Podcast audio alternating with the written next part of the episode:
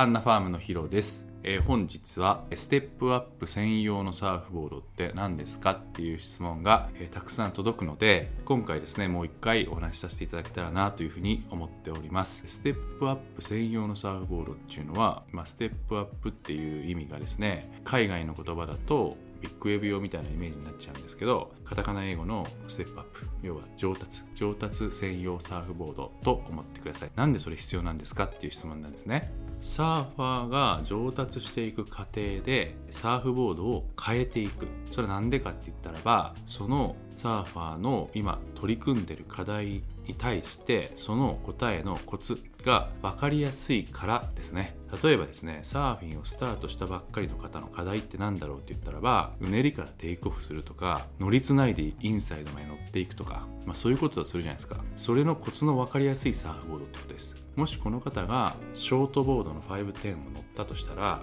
多分うねりからテイクオフするコツって分からなくて乗りつなぐコツも分かんないんですよ。もしもですね5年も10年もスタートの時からねショートボードに乗り続ければいつかは乗れるようになるんですよ。それは我々が若い時にサーフィン業界がそうだった。みんな。いつかは乗れるようになる。だけど今ですねいろんなサーフボードがあってステップアップできるサーフボードが出揃ってるんで上達の速度をですねギュギュギュッとこう縮めることができるんですね。それは道具の力を借りてコツがつかみやすいってこと。今のあなたにとっての課題っていうことです。先輩のアドバイスは NG っていう動画でも話させてもらったんですけども今のあなたの課題があってそれに対して全然違うレベル感の教えを教え魔の先輩がしてくれると。そうするとこの方はそれに従う。先輩の言ってるアドバイスは正しいか間違ってるかって言われたら正しいんですよ。正しいんだけど今のあなたにとってこれはマイナスでしかないよっていうことがたくさんあるっていうこと。それがサーフボードに言えるんですよね。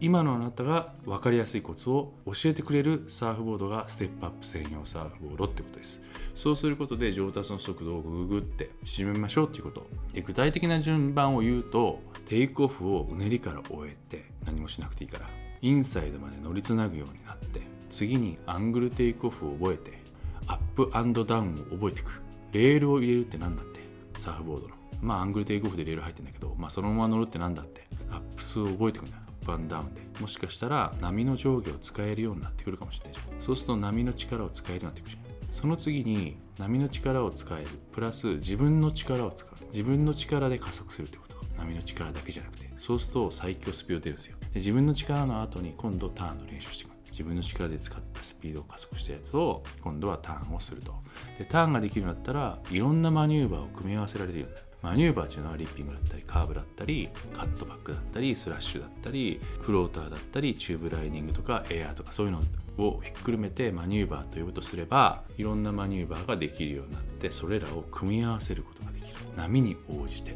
波の言われた通りに期待するマニューバーを描くことができるここまでものすごいステップを行ったんですよ。うねりからテイクオフするところからマニューバーをコンビネーションで混ぜていくっていうサーファーまで。ものすごいステップあるじゃんこのステップの中に1個や2個のサーフボードでコツを教えてくれるわけがないと思ったんですよ。ここにはここのコツを教えてくれるサーフボードがあるしここにはここのコツを教えてくれるサーフボードがあるしっていうことでそれがステップアップのためのサーフボード。正しい知識。大事だし適正なサーフボードが大事だしっていうことを考えれば適正なサーフボードっていうのはまさにこの段階のサーフボードなんじゃないかなというふうに思ってます。私のところでもですね自社で私がプロデュースしている HFB っていうサーフボードがあるんですけどもそれはまさにステップアップ専用のサーフボードなんですね。そのコツを教えてくれるサーフボード。ちなみに3つに分けてます。P8 っていうモデルはテイクオフから乗りつなぐ。P5 っていうモデルはアングルテイクオフからアップス P3 ってモデルがクリエイトスピードからターンまでっ